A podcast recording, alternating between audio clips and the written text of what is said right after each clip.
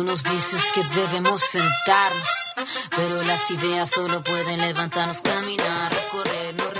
Bienvenidas, bienvenides a una nueva edición de Femi Noticias, el podcast en el que hablamos de feminismo, actualidad y también de otras cosas. A mis hijos no quiero que les, les enseñen anticoncepción y les den preservativo, punto. Se está induciendo a la homosexualidad. Métodos anticonceptivos, el más eficiente de todos es practicar la pureza y la castidad. La castidad, castidad.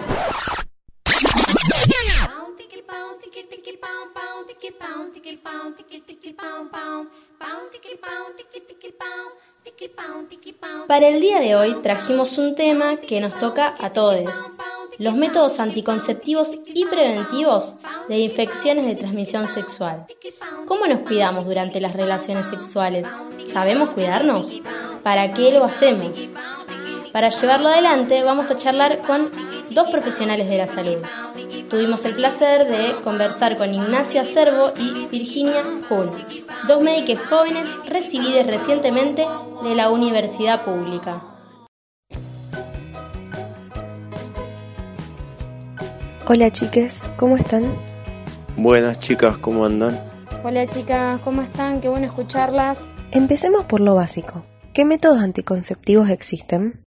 Como métodos anticonceptivos tenemos distintas categorías, los podemos dividir en naturales, como por ejemplo la temperatura basal, el método Billings, la menorrea de la lactancia, etcétera. También tenemos de barrera, que los más conocidos son los preservativos tanto para vulvas como para penes. Eh, hay químicos como los espermicidas, hormonales como las pastillas anticonceptivas, los implantes, parches, inyecciones, etcétera. Y los definitivos quirúrgicos, que son dos, la vasectomía y la ligadura de trompas. ¿Y cuáles previenen infecciones de transmisión sexual? Y lo, prácticamente los únicos que lo que previenen son los de barrera. Y dentro de estos, preservativo masculino, preservativo femenino y el campo de látex. Para, para, para, para. ¿Preservativo para vulvas? ¿Qué? ¿Y cómo funciona? Es un método anticonceptivo que funciona como el preservativo para penes, es de barrera, está pensado para usar en una relación sin penetración, meramente vulvar, pero que lamentablemente no está muy difundido, no se consigue tan fácilmente en farmacias, centros de salud y hospitales, por lo que las personas que desean usarlo quedan limitadas a tener que usar un preservativo para penes y abrirlo, que no sería el método correcto sabiendo que tenemos uno disponible exclusivamente para vulvas. ¿Y cuál es la diferencia entre el preservativo femenino y el campo de látex? El preservativo femenino es como una bolsa que va a recubrir toda la vagina, sale y cubre la parte externa de la vulva. En vez de apoyarse sobre el pene, es el látex que se apoya sobre los genitales femeninos. El campo de látex es el derivado del preservativo. Hay muchos videos dando vuelta donde se cortan ambos extremos y se hace un corte longitudinal y se utiliza justamente. ¿Alguien se acordó de la vulva?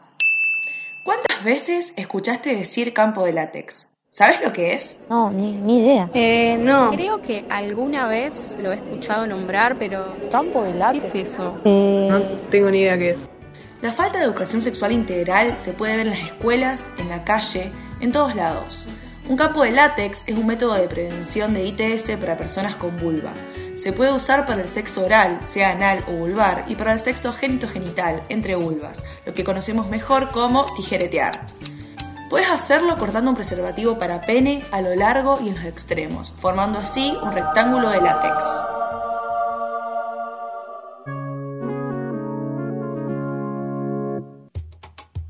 por un sistema de salud con perspectiva de género y una barrera de protección específica para la vulva, porque el sexo seguro tiene que ser un derecho no solo para las parejas heterosexuales y personas con pene, sino para todos.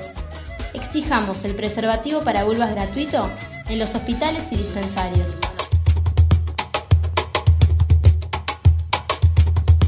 ¿Te quedaste con ganas de seguir charlando? Escribinos en nuestras redes, Instagram y Twitter, arroba Feminoticias Podcast y sigamos debatiendo.